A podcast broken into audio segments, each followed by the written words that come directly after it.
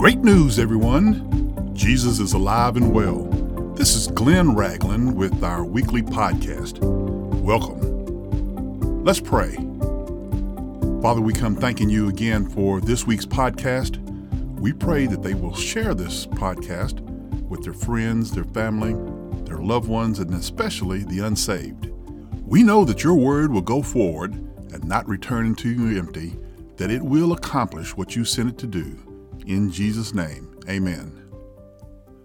This week, I want to discuss, as part of our continuing series on discipleship training, witnessing to others. Christians have been called to take the gospel to the world. Yet, according to researcher George Barna, as older born again Americans pass away, younger born again Americans will continue to decrease. This decrease will result in less disciples being made as children and teenagers exhibit a lower likelihood of becoming born again. This trend will continue unless we do something about it.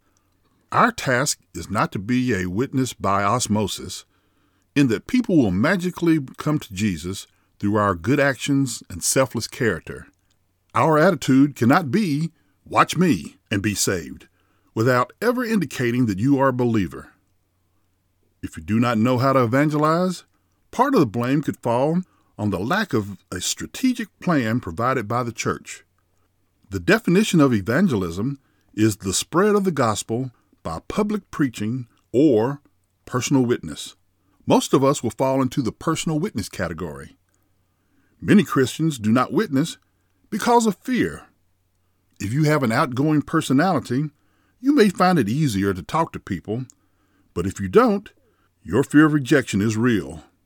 Your fear of not being equipped is real. Your fear of losing a friend is real. Or is it?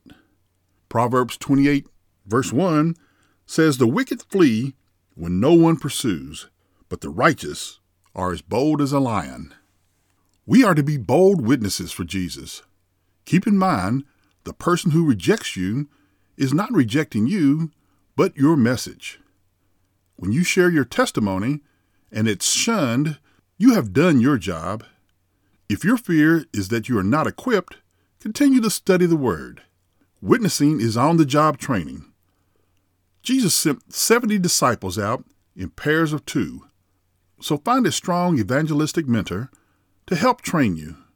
If you fear losing a friend because of your witness, explain to them that God loves them and He does not want any to perish, and that you love them too. Our job is to win souls. Proverbs 11 and 30 teaches The fruit of the righteous is the tree of life, and he who wins souls is wise. My friends, be a blessing to others, and let the Holy Spirit give you the words to say when witnessing. Your personal statement should always include the gospel message. 1 Corinthians 15, verses 3 and 4 exclaims, For I delivered to you first of all that which I also received, that Christ died for our sins according to the Scriptures, and that he was buried, and that he rose again the third day according to the Scriptures. Folks, you are the Western Union courier sent to repeat the message of the good news. For those of you who are unfamiliar with a Western Union courier, as late as the early 1970s, a telegram would be hand delivered by our courier with a message. Western Union would later phase out the couriers, but God has not phased out disciples because disciples make disciples. So, how many non believers do you know? Or are we so busy going to church, praising the Lord, and hanging out with other Christians that we have wrapped ourselves in our comfy church blanket and not getting out to witness to others? In Romans 1 and 16, Paul declares, For I am not ashamed of the gospel of Christ, for it is the power of God to salvation for everyone who believes, for the Jew first, and also for the Greek. In our sophisticated culture, some Christians might be embarrassed to speak about a crucified Jewish Savior. Paul was not ashamed. I am not ashamed, and neither should you. You see, we are to present the gospel and let its power reconstruct the person.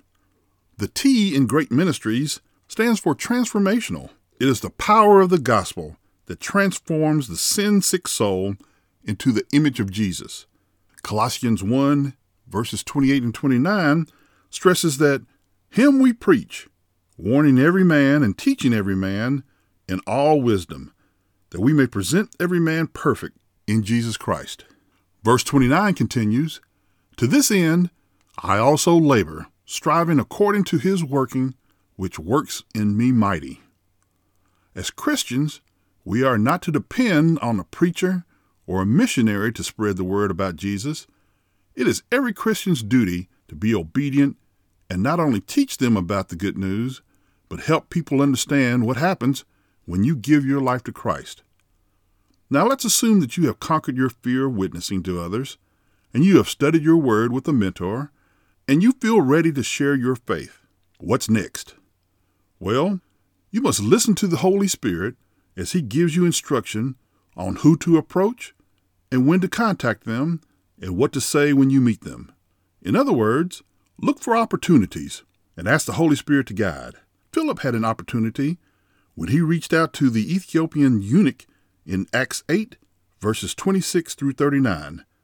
The eunuch was in his chariot reading Isaiah, but he did not understand what he was reading. Here is why Bible study is so important. You never know when the opportunity to witness will come up, so expect questions. As Philip began to teach and preach Jesus to the eunuch, the moment presented itself when water became available. The eunuch asked to be baptized. Philip asked the qualifying question Do you believe with all your heart? Philip immediately baptized the eunuch. Now, I hope I don't lose some of you over baptism. Specifically, who can baptize? The Great Commission gives apostles the authority to make disciples, baptize, and teach. Man, in his finite wisdom, has put restrictions on who can baptize, while the Bible does not say who may baptize. Jesus did not baptize, he was the master teacher. Look at John 4 and 2. Paul also did not baptize. Moving on, Jesus sets the example of the opportunity to witness in John, the fourth chapter, verses 5 through 42. The event was a meeting at the water well with a woman from another race, and it began with a simple icebreaker. Jesus asked, Give me a drink of water.